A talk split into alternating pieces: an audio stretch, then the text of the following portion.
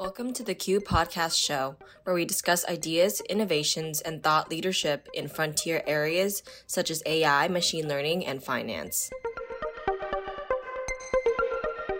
In today's session, we are joined by Stu Kozola from MathWorks in a discussion on managing machine learning models in the financial industry. Artificial intelligence and machine learning are part of today's modular toolbox for building challenger models and new innovative models that address business needs. However, AI presents new and unique challenges for risk management, particularly for assessing, controlling, and managing model risk for models of limited transparency. This talk will highlight best practices for integrating AI into model risk practices and showcase examples across the model lifecycle. As the scale of ML model adoption increases within the enterprise, a controlled process that enables quants to be creative and explore tools and datasets of their choice is needed. In this talk, we will illustrate through a case study on why sandbox based approach to building machine learning models is warranted. On to Sri Krishnamurthy, the host of the show. Welcome back to the Quant University Summer School.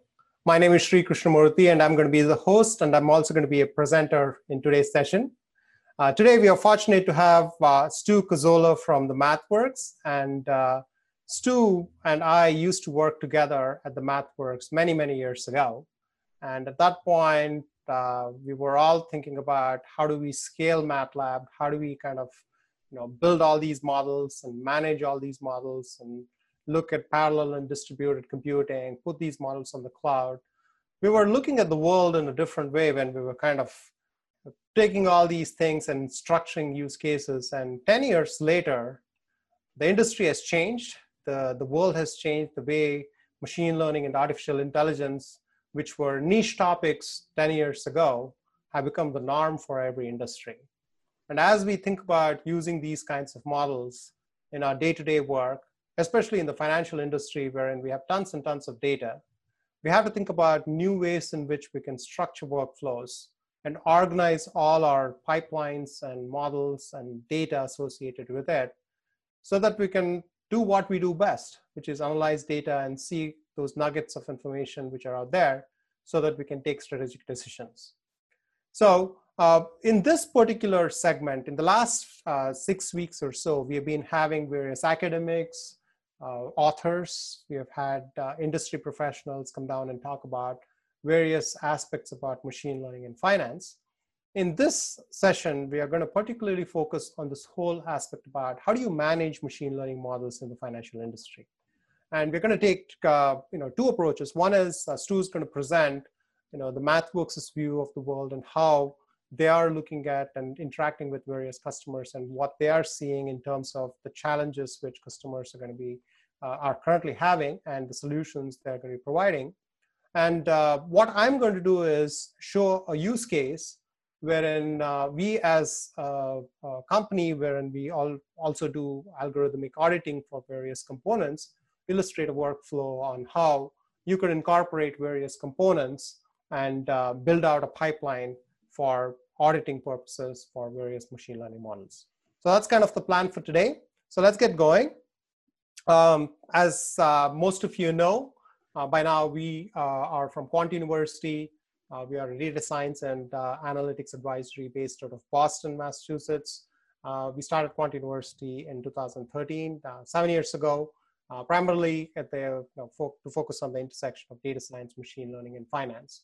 So we started out as a consultancy and we've been working with large banks, asset management companies, regulators, primarily in a B2B space. Uh, but in the last few years, we have expanded our offerings and have been putting together various programs in the training realm. And we are offering those both online and on-site. And we also have a bunch of certification programs, uh, which I'll briefly talk about in a little bit. Um, so uh, for people who are getting exposed to the summer school, uh, we have uh, started uh, the Quant University Summer School in 2020. And in the last seven weeks, we have had three primary courses. One, uh, data science foundations course, primarily to get uh, to know the nuts and bolts of data science. And the second one is a machine learning and finance course. And the third one is a model risk management course. So we have uh, all these courses happening concurrently. And we have students from 12 plus countries working with us and uh, learning various modules. And we appreciate the support of uh, PRMIA to uh, you know put together to help put together these courses and making it available primarily for their membership. Uh, so we are also launching the fall school, and uh, please uh, take a note of it. Uh, we have uh, many more courses coming up in the fall. In addition to that, we have our first fintech bootcamp, especially post COVID-19. So which are which are the kinds of business models which are going to be survivors, which are going to be accelerating, which are going to be diminishing. So all those aspects will be covered as a part of the fintech uh, uh, program uh, bootcamp. So this was successfully done in Boston last year at Babson College. And uh, we also offer this as an elective at Northeastern University in the MBA program. And we're going to be in, you know, bringing in guest speakers, uh, innovators, uh, investors, and taking a 360 degree view of fintech later in the fall. Uh, so that's uh, briefly a couple of uh, you know quick reminders and announcements, and uh, let's get to today's talk. And uh, uh, we're going to be primarily having Stu do most of the presentation today, and I'm going to be doing a short demo before we open up for Q&A. for people who are listening to us live online, please use the chat window to put your questions for both Stu and me. And if you are watching the live stream on YouTube, please post your questions on YouTube's chat window, and we'll also be able to answer those questions for you. And uh, without further ado, I'd like to introduce Stu. Uh, Stu and I, as I mentioned, uh, have known each other for more than 10 years. Uh, Stu leads fintech and the quantitative finance efforts at the MathWorks. Uh, so he has an FRM, he has an MBA, he also has a master's in engineering. And I think, Stu, you are the third uh, affiliate or uh, you know a, person associated with Carnegie Mellon University. We had Reha Tütüncü who kicked off our whole summer school series. Uh, he had he had actually taught at Carnegie Mellon, and then we had uh, uh, Dr. Giulia Fanti from Carnegie Mellon. So she uh, made a presentation a few weeks ago, and then I, I, realized that you have your master's degree from um, Carnegie Mellon too. Yep, yep my so, MBA. Uh, you got your MBA, perfect. Yeah, from there. So, so, um, so it's a beautiful campus. I, uh, I was there at the summer school in 2014. So I was, uh, I, I, love the whole ambience and uh, uh, kind of uh, the spread out nature when you're, you know, in Boston, everything is like compact, and then you can kind of, you know, see how the world works when you kind of move outside of Boston.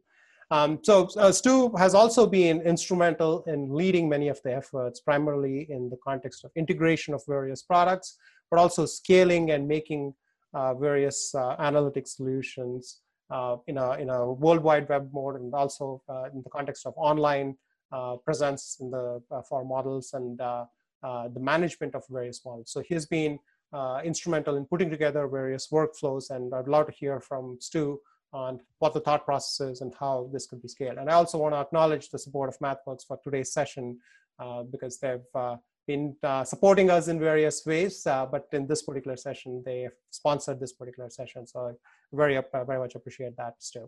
Um, hey, you're welcome. So uh, all the demos and the slides of today's session will be available on Q Academy. And uh, uh, recently, we made an integration with um, the MATLAB online server. So we are the first company to offer the MATLAB online service available through the Q Academy um, so which means that you can, with a click of a button, you can launch MATLAB sessions and uh, we successfully trained uh, various folks for a regulator recently. Um, so uh, we have a solution out there, so which I'll give you a demo about. And then I'll also show how various components will integrate with the, the Q sandbox in my demo. Uh, so uh, Stu is going to talk about the strategy of the MATLAB online server, the production server, and various elements in his talk too and you'll be able to access those slides and parts of those demos as a part of the Q Academy. So without further ado, and oh, by the way, for people who are uh, interested in using the Q Sandbox uh, brief introductions, just use the code Q Summer School. That way you get access to the specific materials which are presented as a part of the summer school.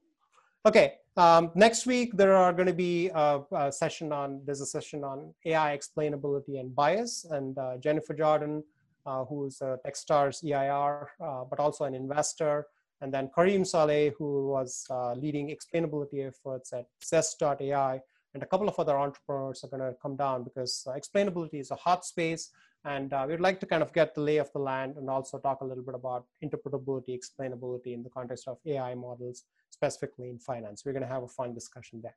Okay, so those are all the present uh, announcements I had for you today and I will share my, I will make you the host too, and uh, you can uh, you can uh, uh, start presenting. Thank you. Okay, let me just go ahead and share my screen. Um, okay, Sri, can you see that okay? Yes, thank you. You see it just, uh... Okay, so um, thanks again, Sri, for having me. This is, um, you know, so machine learning and AI is a topic I've been involved with for multiple years. I was involved in the area um, basically, it was just known as statistics and optimization before it became data science and before it became the AI area. So today, I know many of you guys have a variety of different backgrounds. So what I'm going to do is I'm going to start out with kind of a little bit of context in the way I like to view the AI and machine learning space. And then the second half of the presentation, I'll kind of dive a little bit more into the financial services um, specific aspects of that. But anyways, so as Sri mentioned, my name is Stu Kozola. I'm working for the MathWorks. Many of you probably recognize this more by their product name, MATLAB, or even Simulink.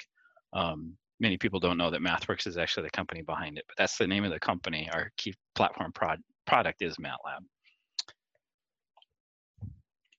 So the outline of the talk that I'm going to talk about today is really, I'm going to start talking about kind of the evolution of algorithms to machine learning to what's commonly referred to as the AI landscape today um, give some context into why that has happened, what's driven that change. And then the challenges related to AI or even model validation, particularly with uh, the kind of the digital transformation that's going on in the environment today, how that's really disrupting many things that you've done. And then COVID-19, I think, is just, you know, accelerating many ways um, how organizations are adopting automation, robotic process processes, and technology in general. And then later on, I'll, I'll, I'll, talk about a little bit about the way we view kind of the criteria for a trusted AI model. Um, the MathWorks has a unique perspective, being that you know we service a variety of technologies. Our background is really engineering and science across all industries, and we have um, a different perspective on how we actually use AI algorithms for safety critical systems, and that kind of derives from the aerospace and automotive industry that we service. Uh, you think of automated driving cars, UAVs, we're, we're heavily involved in the command and control systems that are used in there and the ability to integrate AI in terms of a certified safety critical system is something that we look a lot into and that actually can actually be reflected and used across finance as well and some of the tools that you would use. And then I'll talk more specifically about some of the um, ability to integrate new or even challenger models into a model risk management lifecycle. We've recently developed a, a whole platform or solution for managing model risk throughout the financial services organization. And I'll kind of give you an introduction to that, but then also talk a little bit more about kind of how you can integrate and automate the, the documentation and validation of models. So with that, the first section I'm going to start into is really, you know, the, the concept of moving from machine learning to artificial intelligence. Um, many of the algorithms that are out there today, they're, they're not really new. They're kind of evolutions of what's been around for well over 50 years. If you think about it, the first, the first concept of a neural network was published in 1960 and it was a perceptron uh, model. And that was really the, the kind of the, the, the leading thought framework that kind of kicked off the rise of artificial intelligence. Artificial intelligence, along with the neural network model, started to come into a field of study, particularly mathematics and, and engineering. Um, throughout the years, though, there have been different changes to neural networks. So there was a perceptron. Now there's many different kinds of shallow networks that were were brought, you know, around the around the mid 80s, and decision trees started to pop up then too. And that actually is right around the time of the rise of the internet where we actually started to get a lot more data. Uh, many of the machine learning models are very data intensive. So in able to use them, you have to have lots of data and particularly labeled, data. So even, even though we had these models before, they weren't really applicable until I started to build these libraries of data. And then over the years, you can see different kinds of machine learning models have come, come about, such as support vector machine, the logistic regression at a large scale. Um, if many of you are coming from finance, particularly credit risk, you might be using logistic regression in that area. And then just around about 2000, I think around 2008, 2009 is when deep neural networks were actually kind of first, um, the first publications came out on that topic. And, and there's, and since then there's just been a revolution kind of around that coupled with a variety of different things that I'll talk about. So when I think about kind of the, the, the, landscape of different applications that have been used, that have been going on from the beginning, um, a lot of it has been machine translation. So you can think of, um, you know, computers being able to speak, that's been around for a long time. That technology has been around and in use. If you think, I think of an old show, War Games, I think it was called, um, where he was typing in commands and having a computer talk to him in the movies. All the way to the more advanced things you're hearing today about sentiment analysis of the markets, algorithmic trading, um, and things like that. So the whole landscape is really falls under artificial intelligence. The field of study has been around for many, many years. I remember I, when I was at, I believe, um, getting my first master's at Rensselaer, I enrolled in an artificial intelligence course. Um, that was around the 90s. Um, and that's where they were talking about really is more around a computer programming course and integrating a variety of things, not necessarily the machine learning algorithms today, but how to build computation systems that can respond to human input and behave kind of um, in a logical fashion. And then more recently, kind of the areas have been, you know, a subset of the artificial intelligence landscape is machine learning. Many of the algorithms will kind of go over in a little bit more detail, but this is where we're seeing a lot of that application today. Um, if you think of finance, some of the more popular machine learning algorithms, even today, still tend to be decision trees. Um, they're very easy to use and they tend to work quite well on financial data sets. Deep learning is being used in a variety of different ways, but it's not the dominant, I would say it's not the dominant algorithm. Um, more decision trees tend to be more dominant today. And then the deep learning is a subset of machine learning, so it's still part of machine learning, um, but it's the one that's getting the most attention today because of the, its ability to kind of have very high accuracy. And that's what's enabling things like automated driving, speech and language recognition, and many new trading and robotic applications. But then also there's been more and more interest in using a combination of machine learning deep learning um, in, into what's called reinforcement learning. A little bit later, I'll kind of give an overview of that area. So, so why did deep learning really kind of take off? Well, that really kind of happened because for years there's been kind of an image processing challenge that's been out there. It's been, you know, how many can you teach a computer to recognize objects in an image and do that with higher accuracy than human has always been the challenge. And this just kind of lays that landscape for that. So in 2010, 2011, you can see accuracy was still pretty bad. Couldn't beat a human. Um, that was using traditional machine learning techniques. Then they started applying deep learning techniques around 2012 and started building different architectures and, and um, deep learning networks and applying them on there. And then you can see around 2015 is when there was actually an architecture that was built that actually could beat human rec- recognition accuracy. And that's the point where we kind of really took off and, and deep learning became a big thing because now suddenly we can build computer systems that could beat humans in many different tasks. And that's why the drive for that. On the right, you can also see that the rationale for this and the enabling technology has really been GPU computing. So about the same time that we we we got high human accuracy compar- comparatively, GPUs took off. They took off in the field of now applying the deep learning applications. You can see just the exponential growth since 2015. It's really 60 times higher than it was three years before, and, and maybe even since 2015. So that's been kind of the driving force to get us there. So it's a combination of algorithmic improvements coupled with um, hardware optimization. Now, just to kind of give you a feel for the landscape of machine learning versus deep learning and kind of the different application areas. Um, I'm going to go through a few slides that kind of walk through some of the different algorithms here. So machine learning is really segmented in kind of a couple different areas. The, the two dominant ones are unsupervised learning and supervised learning. And then there's kind of a bucket for other things that's really dominated today by reinforcement learning, but there are also other things that use semi-supervised learning as well. I'll talk about that one specifically a little bit later, but I'll focus on the top two for the next few slides. And really, when you think about unsupervised learning, that's trying to learn characteristics of data. So what we're doing is looking at data, we're trying to group and interpret it, um, really kind of coming up with clustering algorithms is unsupervised learning. So there's not really an input-output relationship that you need to feed into the algorithm. It's just you feed it data and try and look at the different characteristics you can get from it in clusters. In finance, you might think of the different segments in the market. You might think of commodities versus like um, retail foods as another example. So the other one is supervised learning, and this is really the one where you're trying to develop that predictive model and where most of the effort in, in a variety of different, different areas are today. And this one does require an input and output labeled data set to train the models on, and then you often apply it to um, a validation data set which the model have never seen, and then to the real world data as it comes through. But this is generally broken up into two different areas, classification and regression. Now the difference between clustering is clustering kind of puts things in different buckets, classification is actually trying to put them in buckets, but also label them. So this is really where a lot of the object detection comes in that you're seeing um, in a variety of different things. And then regression, many of you probably know from a variety of different forms. And this is one of the things I like to highlight as I go through some of the algorithms coming up is that many of you have probably technically been practicing machine learning for many years. You just didn't know um, some of the algorithms that you're using are part of the machine learning landscape. So the main thing about clustering is that it's usually trying to categorize the output same thing with classification. It's, it's a categorical type of output. But regression is numeric, and this often can be a continuous variable as well. So it's no longer just kind of buckets, but actually it's a it's a it's a number. You might be trying to forecast where the stock market's going tomorrow, or predict someone's credit score over a continuous um, spectrum. So if we look at um, the unsupervised learning, here are some of the most popular kind of algorithms that are used. K-means clustering, fuzzy C-means clustering, hierarchical algorithms. I put deep in parentheses because before that it's been mainly been neural networks for clustering, but now deep has actually kind of evolved and, and expanded that area of capability and accuracy. Gaussian mixture models and, Markov models are, are, some of the most common ones. If you come from a statistical background, you probably recognize just about all these algorithms. Um, maybe you haven't played with neural networks as much, but all the other ones you've probably seen or heard of in some way, shape, or form.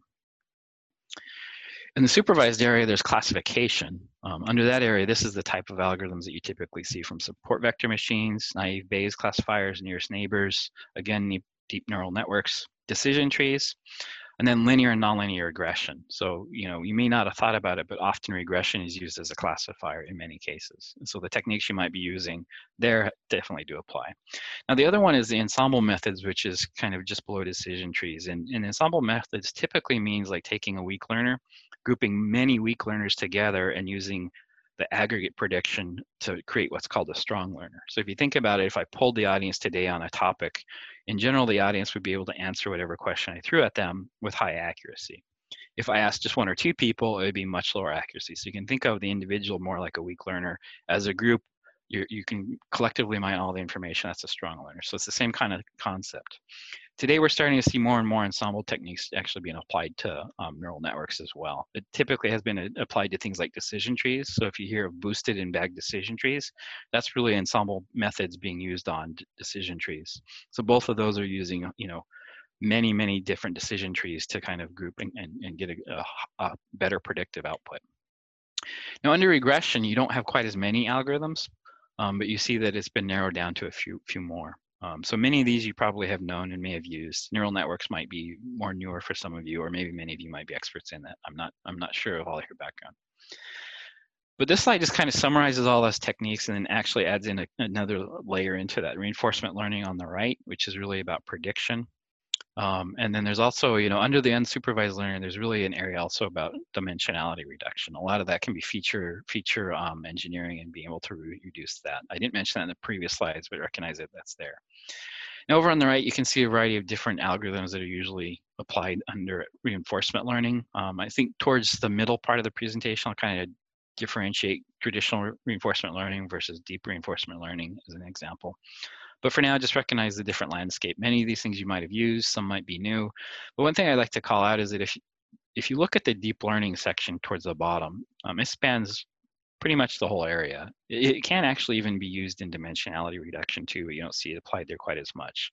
But that's one of the things why deep neural networks is so um, so pervasive today and studied so so widely is because it's uh, it, it's very adaptable into the variety of different types of problems that you can throw it at.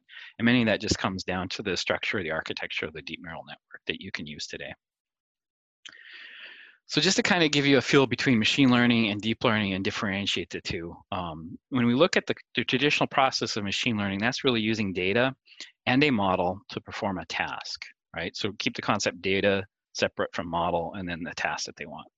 To kind of bring this home, here's an example object recognition. When you think of a car, bird, dog, and cat, the whole goal would be to actually build a model that would allow me to classify and label each of these, preferably with some kind of probability. So I have a model, so it could be one of those classification algorithms I talked about earlier. Um, it could even be a shallow neural network, as an example.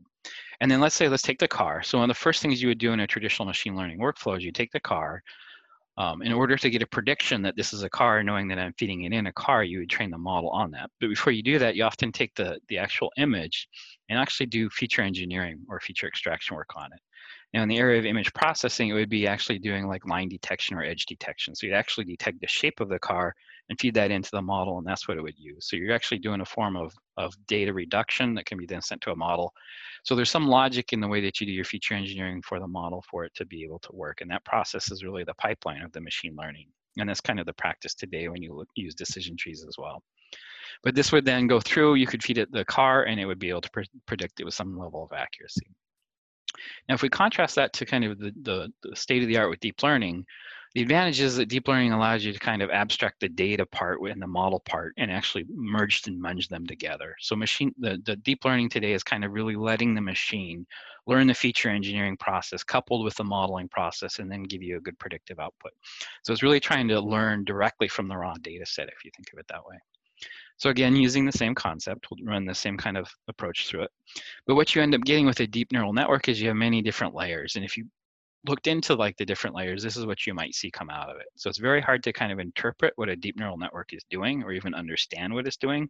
But as it goes through the different layers, it's extracting the features and making a determination that, oh yes, this is a car. And I, I can assign a 94% probability that that's what it is. So again, when you think about it, comparing the old versus the new, what deep learning is really kind of the advantage of it is that when you build these architectures, you can you can do feature engineering alongside the modeling. Um, the good side is that you can get much much higher accuracy because you're taking advantage of the nonlinearities and maybe some of the data that was lost during the feature engineering step in the prior for traditional machine learning. But the downside is you you lose some of the ability to interpret or explain what the model's doing. So that's been the challenge, particularly in a risk management perspective um, in finance, is being able to justify using deep neural networks um, because they're kind of opaque boxes. You can look into them, but they're hard to understand. And they're even harder to explain to somebody who doesn't know the technology. So now if we look at reinforcement learning, it's actually different. I think in finance, it's probably one of the, the technologies that has, has some of the best um, opportunity for improvement in, in the financial services industry. And the difference between reinforcement learning compared to um, deep learning is deep learning learned from data, right? Reinforcement learning is really learning to play a game, if you really think about it that way. So what it is is it's not learning directly from the data, but basically you provide it some guidelines or a policy. So this is the things that you must adhere to. The reinforcement learning algorithm then gets rewards um, based upon the action that it would, would, would take. So if you think about it, the algorithm itself has a policy. If you think about it as a trading policy, which you might implement would be the policy would be to maximize profit while minimizing return, as an example. And then it would be allowed to make trades in a simulated environment. So it would make its first trade in the environment. It would either get a profit or a loss, and then it would learn from that. So the reinforcement learning algorithm continues to adapt and evolve as it learns more about the environment. Now that's a great advantage of reinforcement learning is that you can actually train these on sparser data sets, or you can actually use simulation tools to train these to become quite good traders, um, as an example. The, and the, the, the, the other kind of caveat though, and this will show up later, is that, you know, reinforcement learning models are continuously adapting. So if you think of the deep learning model, once you've trained it, you typically use it and the parameters of the model don't change. But reinforcement learning algorithms continuously adapt. So the parameters are much more dynamic and it'll learn as, as it learns more about the environment. Now that's the traditional reinforcement learning um, kind of approach where you'd separate out the policy from the re reinforcement learning um, and the environment when you actually think about the deep reinforcement learning, again, you're kind of building a, a deep architecture that couples both the policy, the reinforcement learning algorithms all together. So again, it becomes um, much more of a black box system, but the benefit is that it's it's much more able to handle complex or nonlinear systems, continuous or even discrete. So that's that's that's kind of the value of going to the deep architecture for reinforcement learning. So now let's talk about some of the challenges with with with um, validating AI models. And mean, I put models here kind of in, in curly brackets to denote that when you think of a model, you usually think of something simple, easy to explain, maybe an equation. Uh, if you can, you can look to the left here. This is some of the challenges with with modern deep learning architectures is that there are many, many different steps to them. There's an entire network of data flow through that. In this example, it's using an image to classify boats versus water versus land, and then produce that on the output. And you can see how many different steps or procedures there are to go through this. So that's the challenge of, of AI model validation is understanding why the, the network is doing what it is doing. But there are also additional challenges to think about too in the common marketplace. So when you look at today's environment, you know, um, financial services is one of the leading industries in terms of AI adoption. It's also growing the most in terms of its planned spending for AI applications in a variety of other areas as well. You can see the, the report on the, the left from McKinsey. On the right is another one from Gartner that you know polled a lot of senior managers throughout a variety of different industries. And what you can see is that there's definitely um, a budget for a lot more AI projects within the organization. Everybody knows they need to do something with AI. Now the challenge is to figure out how they can use it to best impact their business. But as you can see, by 2022, which would be in two years from now, we'd expect a 10x increase of the projects that were just last year. Now, even with COVID-19, this might actually increase some because there is a much more um, faster transition to digital, faster transition to automation, and many more organizations are adopting AI faster than they ever had, primarily because of um, the push from COVID. And this makes risk management's role even more important than ever. On the left is just some kind of the uh, as a report that kind of highlights some of the key findings for risk management in terms of finance, the move to digital. Um, there's going to be increased regulatory scrutiny, more complex models, and a, a need to get things done faster and quicker. Over on the right here is kind of a view of the way different AI algorithms are deployed throughout um, a retail banking value chain. You can see that it's showing up everywhere.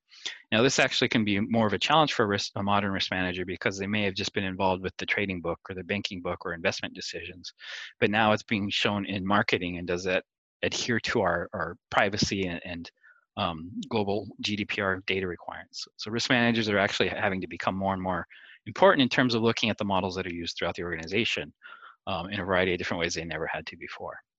And the reality is that you're going to get more models. I mentioned kind of the difference between simple models that are easy to interpret and the ones that are higher, higher, higher accuracy but harder to interpret. So we're going to have more of those. There's going to be more complex models and maybe even systems of models coupled together. The other thing is with AI, there's a lot of IT innovation being driven. So you're getting IT innovating with um, development and then traditional quants and mathematicians to develop new AI technologies. And those are actually getting integrated into the DevOps process. So now you have coupled processes where all of this comes across. And that's one of the challenges is do we know everywhere AI is being used throughout our different products that we're creating? And then of course, there'll be continued to be disruption. COVID-19 recently, there's a whole movement around environmental, social, and governmental based investments or risk management policies. And climate change is now a big um, hot topic as well. So these things are all disrupting how the businesses are going about their business. Just um, just within the last year, the MathWorks is committed to become carbon neutral within the next five years, as an example. That's something, you know, five years ago, I don't think I would have thought this company would have been thinking about. But that's an example how things are now driving different business decisions um, throughout there. But the reality is, I've been talking to many of our customers, and many of them still have inconsistent um, environments today that are not easy to scale and move towards the modern digital um, environment ready for an AI-enabled organization. This is just an example from one of our customers. You know, they have a lot of different data sources. They're inconsistent runtimes. This leads to poor quality models, and then you know a lot of high cost and frustrated users. So we at the MathWorks, one of the things we try and do is really build tools that can plug into current environments and make it easy to move towards a more innovative pipeline. And then I also like this one because this just reminds me of how fun it is to, to work with Python and, and modern um, software is that you know there's so many dependencies and especially when you think about it from a validation standpoint and how all those dependencies need to be validated as part of that process it can be a real big change. But i like this one because it really talks about how um, you know i have so many different installs of conda in different environments that you can actually look at my laptop as a superfund site. There's so many different wastes projects that are out there with different environments that it's hard to keep track of. So we look at, you know, the criteria for trusted AI algorithms, and particularly for validation. Um, that's what I'm going to talk about in this next section and there's really these kind of these six pillars. I mentioned safety earlier is important to the MathWorks. Um, this is an important area to make sure that your AI algorithms are deployed into, into systems that are safe, secure, and are not making bad decisions for the firm. Now I'm going to talk a little bit more a little bit later about explainability and interpretability. These are two different concepts, but people often use them interchangeably. I want to kind of tease those two apart.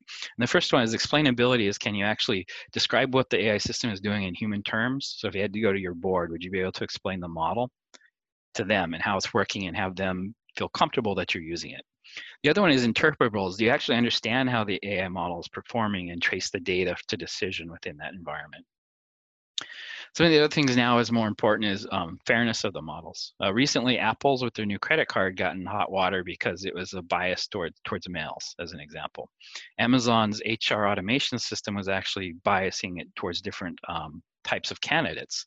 So those are things that we now have to be aware of when we deploy these things into new different new and different applications we may not have thought of before is that the data sets that we use might inherently have bias in them and we've got to protect against that bias um, showing up. And that also leads to trusted. So is your is your algorithms immune to hacks common attacks? And does it provide data protection and privacy you know from those environments. And then also is the is the AI algorithms robust? You want to make sure that you're deploying them into an operation environment that can can handle anything that's thrown in and not fail and not fail in a spectac spectacular way. So to, to peel back the onion a little bit on explainability versus interpretability, here's here's two examples. So on the left, I'm looking at an image of a dog. Might be kind of hard to make out in here, but you can see the, the heat map on top, which is kind of really highlighting the features that were important for the decision of why it it classified this picture as a schnauzer, a type of dog that actually has mustaches and, and eyebrows. And that's where the heat map is. So this is a, an example of explainability and explainability tools. I can look at the map, overlay the feature importance, and say, oh, it's, it's choosing a schnauzer because of these characteristics. So I'm explaining it, but in this example, I don't look at anything to do with the architecture that was used behind this neural network as an example. Over on the right is a tree where you can actually go through and trace the decision for the temperature modeling example shown here and why it's doing that and which were the features were important and why the decision came that way. So that's the difference between explainability and interpretability. The other thing is when you're talking about robustness, um, you know, it can be a challenge to make sure that your systems are robust. And, way, and ways you can do that is start using adversarial techniques that they're using today, which is just basically taking images, doing rotations, throwing in white noise, doing a lot of adversarial challenges to the system and see what happens. In this example, there's a, a street sign that was trying to be rec um, recognized with a stop sign. On the left, it was classified as a street sign, properly, you simply rotate that image, run it back through the classification system, and it called it a laptop. Largely, I think, because of the, the angle the street signs make at that particular perspective. But that's kind of the danger with some of the, the machine learning algorithms is they have a limited classification vocabulary, and they're always going to predict something. So that's one of the things is it may predict something that's nonsensical. And if that's used in a, in a different environment, that could have consequences. So this is a way to understand the robustness and of the predictions of your algorithms. The other thing to take in mind is that there's a lot, a lot of guidance starting to come out of regulatory bodies in finance. Here's one from the Singapore, Mon Singapore Monetary Authority. This specifically talking about machine learning and some of the things you need to, to, to take into consideration, such as is the attributes that are being put in there justified or, or can you justify use of personal attributes? Um, when we talk about like Apple's credit card, for example, it used personal characteristics that then gave biased decision. So if you are going to use those attributes, you need to be able to justify them in the models today and why they're you're used and you're not being biased in any way. The other thing is that the decisions need to be regularly reviewed. When you think about it, the data sets, the environment is always changing. So making sure that these these models are being used in a way that they're actually being reviewed for their fit, fit form and purpose is important. That can also be important when you often do periodic retraining of these models. Um, that's often a dynamic modeling capability that comes into play.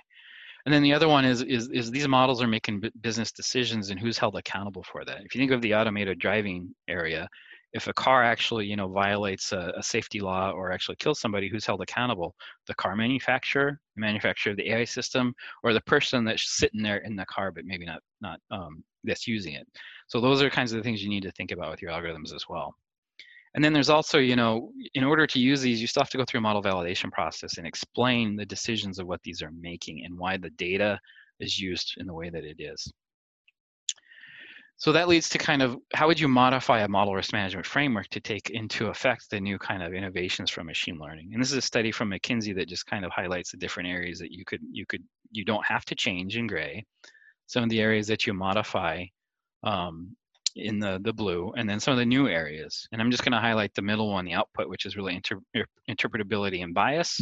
Those are definitely new in the outputs that you'd have to do, and make sure that you you account for. Those didn't have to be put in before because inherently those characteristics were done when we did the feature engineering process up, upstream. And then the other one is in the ongoing monitoring, there's a dynamic model calibration. Um, that's important because often these, these machine learning models are retrained um, on new data periodically. So here, I just want to highlight that in, in order to integrate those, there are a variety of new techniques that are evolving and coming out of research. Um, a couple here is like explainable neural networks. I'm going to dive a little bit into that in the next section. And then there are also different global or local that um, performance scoring that you can use that are model agnostic. So they're not dependent upon the model, such as Lime and Shapley values as an example. So these are new types of, of criteria you can use to evaluate models. If you're used to traditional statistical models, when you think of statistical tests, the t-test, confidence intervals, Lime and Shapley are really looking at kind of which features are more important and giving a weighted measure to that. So under the explainable neural network, uh, the DARPA is actually spending a lot of um, research dollars trying to do this. And what they're really looking at is building explainable models and then also an explainable human interpretable interface on top of that. I mentioned that you could you could create, you know, that that algorithm I first used describing a dog or a cat. So the other part with the explanation interface might be another model that actually interrogates the the machine learning model, understands which features were important, and then reports that back to the user. So for example, that heat map really kind of highlighted the the eyebrows and the the must the, the bushy mustache of the the schnauzer. Well that could actually be put into a natural language kind of explanation. It says a dog was chosen with 94% accuracy to be a schnauzer because of its hairy eyebrows and hairy face you know? So those are the ways we're trying to make these these black boxes more explainable to people now, the other part in terms of interpretation is being able to look layer by layer and understand what's going on. In this example, I have input data clustered. Um, this happens to be a variety of different food sources. And on the right is the actual outcome. Um, and then there's an image that's going layer by layer through the deep neural network. And you can see how as it's going through the layers, how the, the different layers are picking up on different characteristics of the data and starting to bucket things into their natural kind of clusters or classifications. So this is one way of really diving in and interpreting um, the network is visual inspection. Another one is you can actually look at how it's training over time. And I'm going to use a, an example of a Siamese network, which is really training two networks on the same data set. And really what we're comparing at the end is a distance measure, but not the raw output from the neural network. So this gives a little bit better um, training, in particular when you have, a, uh, have um, less data to train with, but also it's useful in kind of both verification and validation. So for example, um, if you have a handwriting check that has your signature on it, and the top one, it says, yes, it's Stuart's signature. The bottom one would then say, it would compare to it and it would also verify that it's Stuart's signature. It says, yeah, I, I have another approach, but it seems to be doing the same thing. So we agree that this is both Stuart's signature. Same thing with face detection. Siamese networks are actually becoming more and more used for kind of fraud detection type of applications as well. The other one is that the, the gener generative adversarial networks or GANs is actually very popular in finance to generate scenarios, environmental scenarios. And what this is, is you're really using two neural networks wired together. One is, is a discriminator network, which is looking at the comparison of, of a, a fake set of image generated out of the generator compared to the training set and saying, yes, it's real or fake. I'm just going to show a quick simulation. This is you start with a white noise matrix, but over time, the generator is actually going to learn how to build or be trained to build fake synthetic data that then passes the discriminator. So as an example, it very quickly starts to learn to build fake faces. So all of these faces are not real people. They're built um, from different characteristics of people from the training set. But as you can see, by the time it goes through a short iteration interval here, that you know many of these faces are really starting to be recognizable as a face um, even though that these are synthetically generated people. And this is kind of the technology behind a lot of that deep fakes that you hear in the industry today. So to wrap this up, I'm going to really go through kind of the machine learning and a model risk management framework.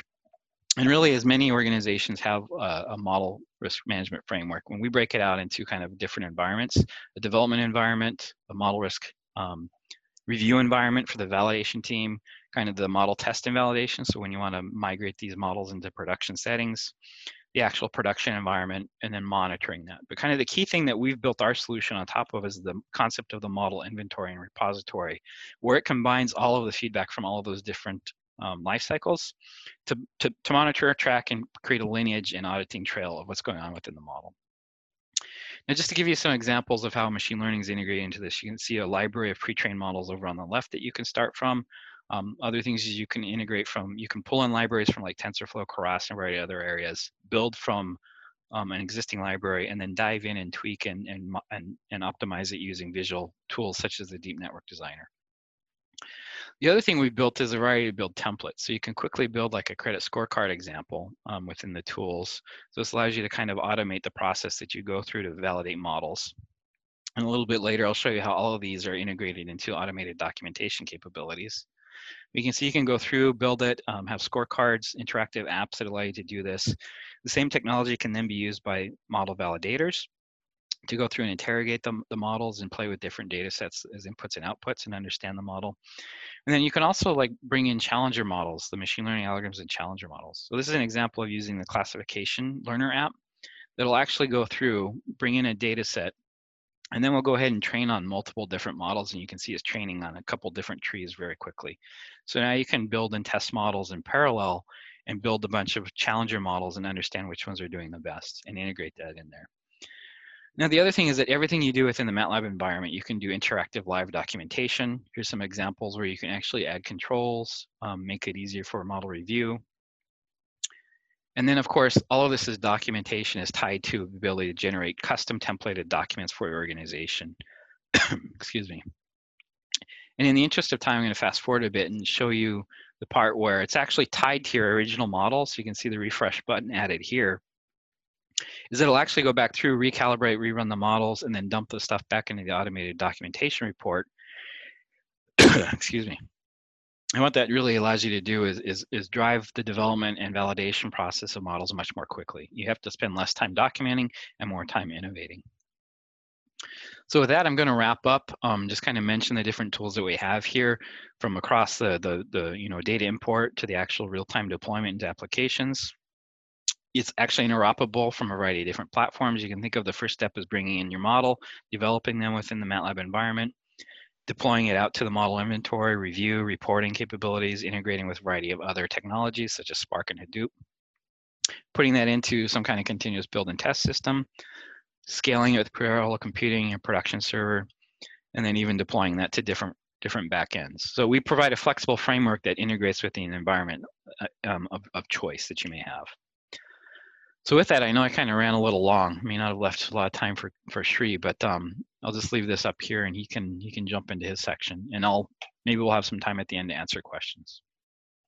Cool. Thank you so much, Stu. This was this was excellent, uh, both from a perspective of you know I kind of saw so many new things which I hadn't seen before. So thank you for, for covering that. Um, so what I'm going to do is um, just basically um, change um, the presenter for a bit. Would you mind, um, um, give me one second if I can see if I can do this. I can reclaim host. Okay. Can you stop sharing your screen, um, Stu? Yeah, let me, do I just. If you click. Stop share, right, sorry. Okay, there we go. Awesome, awesome, cool. So um, what we're gonna do is, um, uh, I'll go through a couple of things. Basically, continuing with what uh, Stu was mentioning, um, one of the key things we've been looking at uh, is how do you think about validating the entire workflow? Because when you think about a machine learning experiment, it's no longer just going to be the model, right? So you have to, first of all, put together an entire workflow about this is where the data comes in, this is where you're going to be staging it, you're going to be pre-processing it, you're going to be augmenting it with additional features or additional data sets. And then you're going to be thinking about uh, building your multiple models, and then you'll be potentially testing it out and deploying it. So uh, when you think about the entire workflow, there is no way you could just basically run everything on one laptop, right? Because in an enterprise setting, you're going to be working with multiple folks, you're going to be trying out different configurations, different tools, different databases, different storages. Uh, it could be running on the cloud. It could be uh, designed in uh, you know some environments, but you may also be thinking about either sourcing various APIs or you're going to be taking existing pre-trained models and you're going to be augmenting it or transfer learning and doing multiple things with it. So I'm going to give you a workflow on how we typically think about this whole notion of what is called as algorithmic auditing. Because ultimately, it's about not only getting the model right, but getting the entire process in the pipeline right. Otherwise, you're just going to be having a fantastically built model, but all the other pieces which are supposed to be feeding into this model may not have been validated well, which leads to a lot of process risk, model risk, governance challenges, and ultimately the failure of getting your model into deployment. So what I'm going to do is just basically give you like a big picture orientation on uh, you know how we have kind of looked at it, and I'm going to give you a demo. Um, so uh, the first thing I want to tell you is you know the machine learning workflow, as we have all known, has evolved significantly over the last decade. Because initially it was always model centric, but now you're realizing that depending on the kind of data you have, depending on the kind of problem you're going to be having, you're going to be designing different kinds of workflows. And that's basically what we've been you know, discussing as a part of the machine learning summer school. For the last eight weeks, you know, our uh, participants have been going through the various stages. We're understanding the challenges and how do you think about building out various aspects of the uh, the puzzle as you build out the various models. And from a from a model risk management perspective, we have had participants kind of go through the whole workflow and understand that it's no longer just thinking about model validation. It's about thinking about the validation of the entire pipeline or the process validation.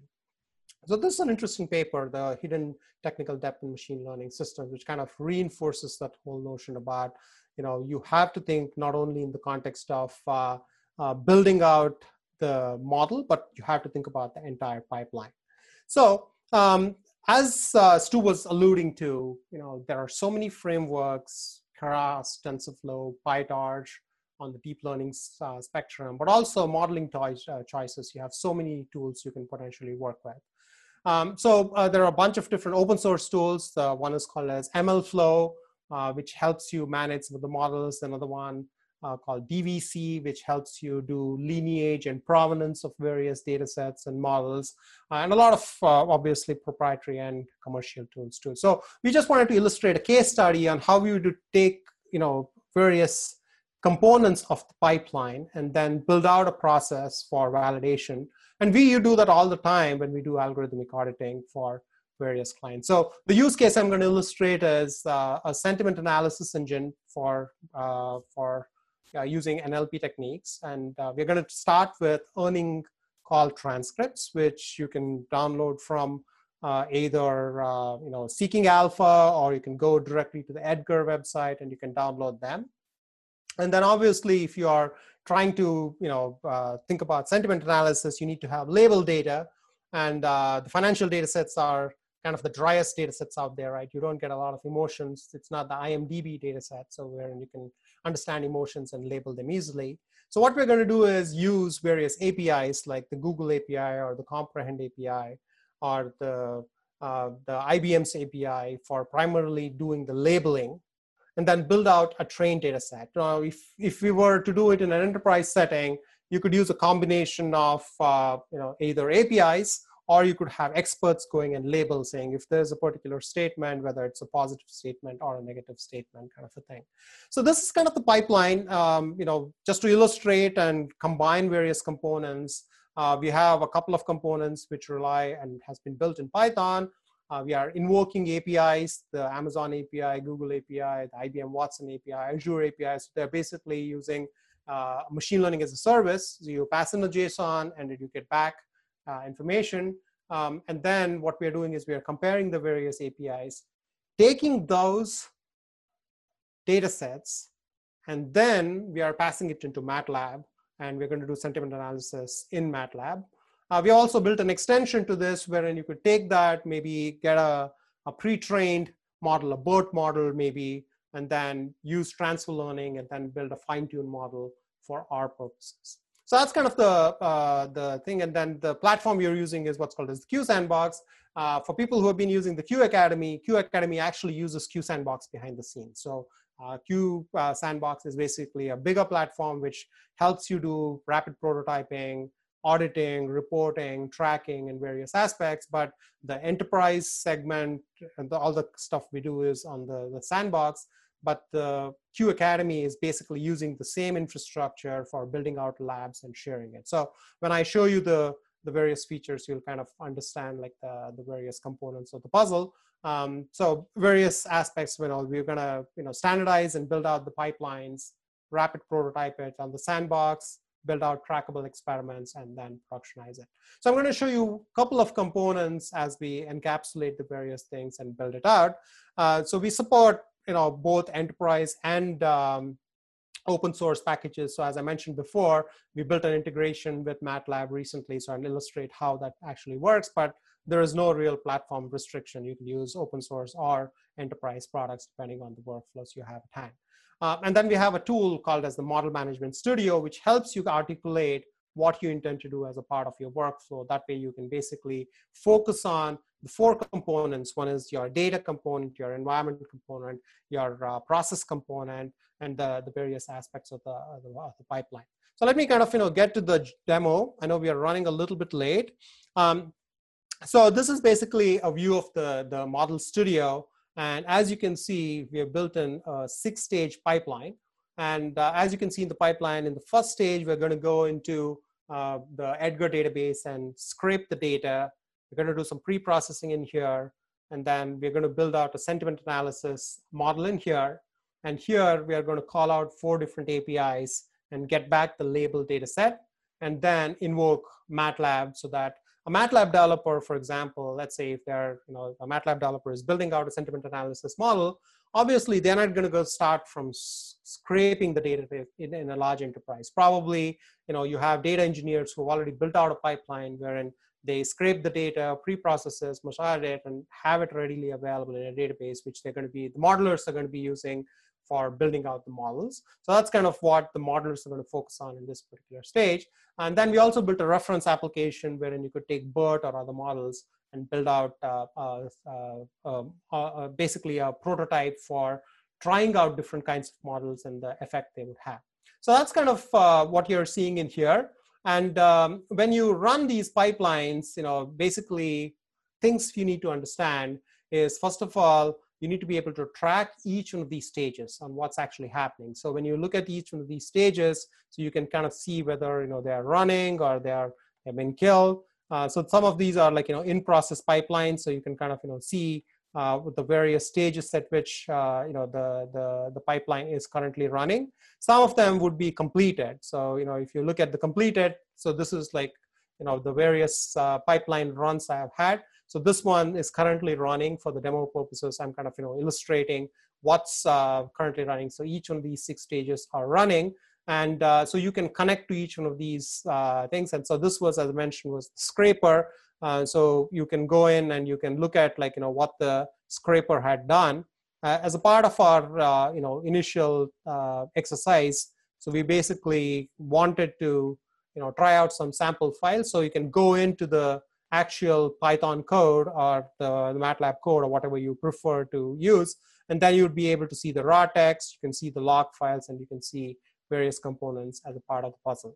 Um, and each one of these stages has the various components. So what we have done is we are registering all these components as part of the ML uh, flow.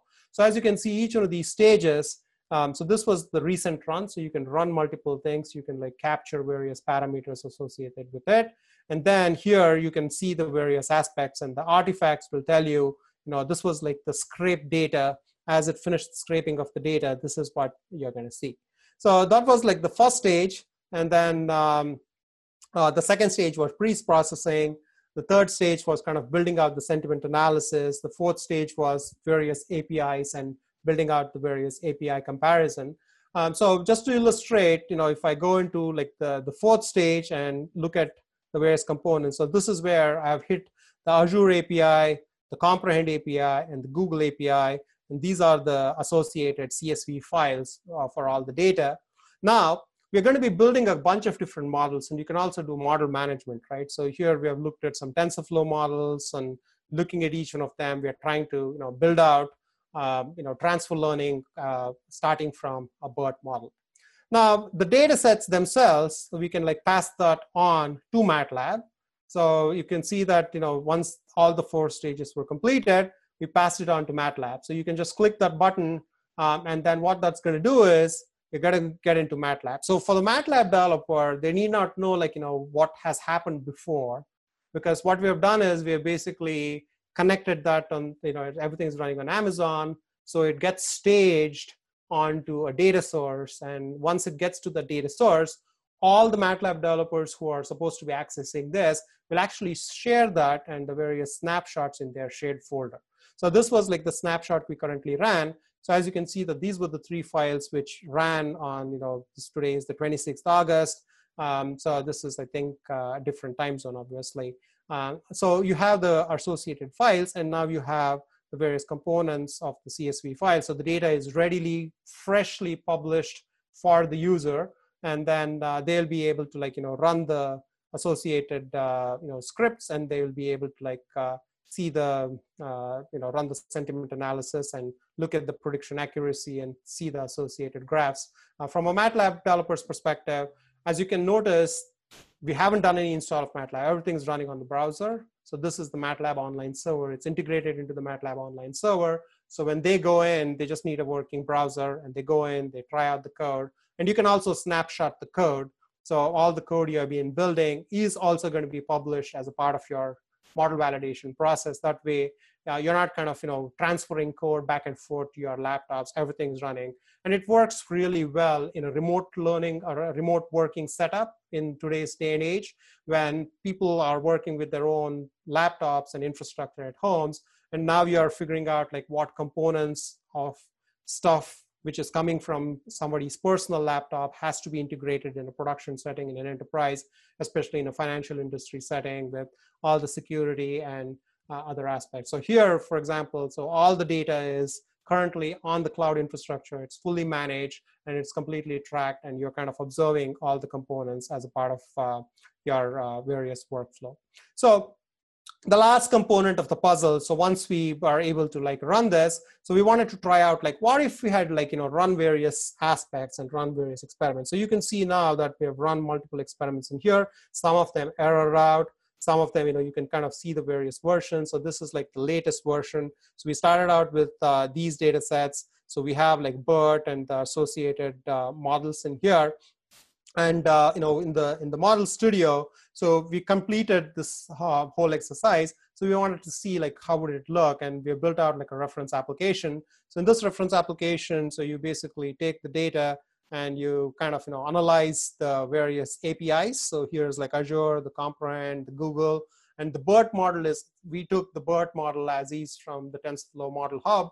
And then we you know transfer it by using the data we had just scraped and uh, was labeled with various data sets. So uh, we can kind of you know compare and contrast different results. Like if you look at the, each one of them from a sentiment analysis perspective, what was positive, what was neutral, and what was negative, and then what was like the most positive one in uh, Azure, Comprehend, uh, Google API, and BERT. So you can kind of you know look at for each one of these statements what it would be.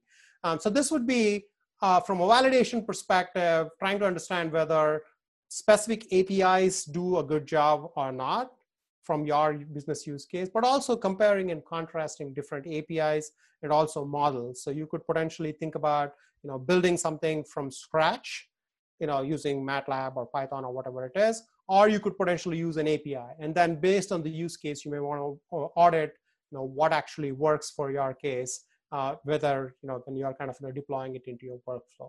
And once you have the, the whole process, you know, some of it, you know, we have already documented it, so you can kind of, you know, see.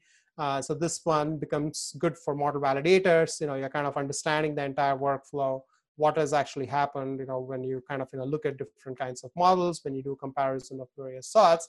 And now everything is kind of in a managed workflow, wherein you're you know, capturing the provenance of the data, the models, and the pipelines and you have a very well structured workflow which is ready for either internal audit or for external audit.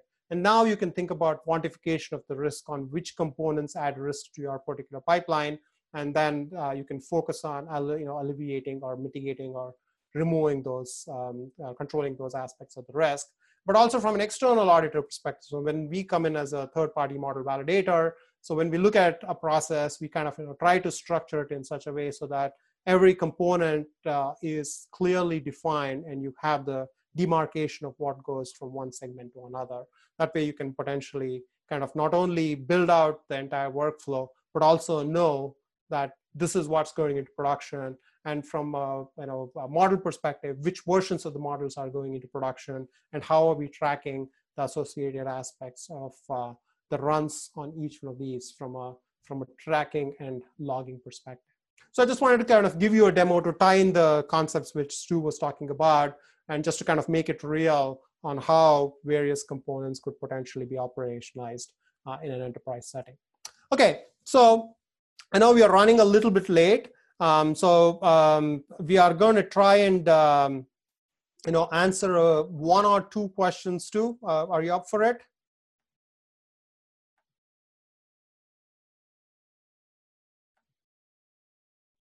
Hello, Stu, can you hear me?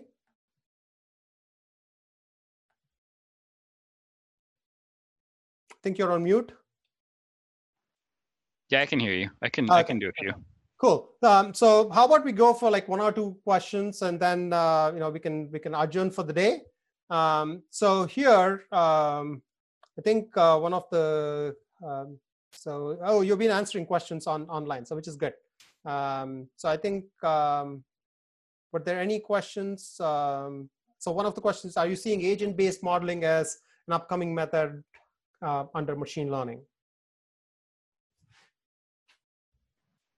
Uh, could you repeat that? It kind of broke up a bit. Um, so are you seeing agent-based modeling as an upcoming method under machine learning?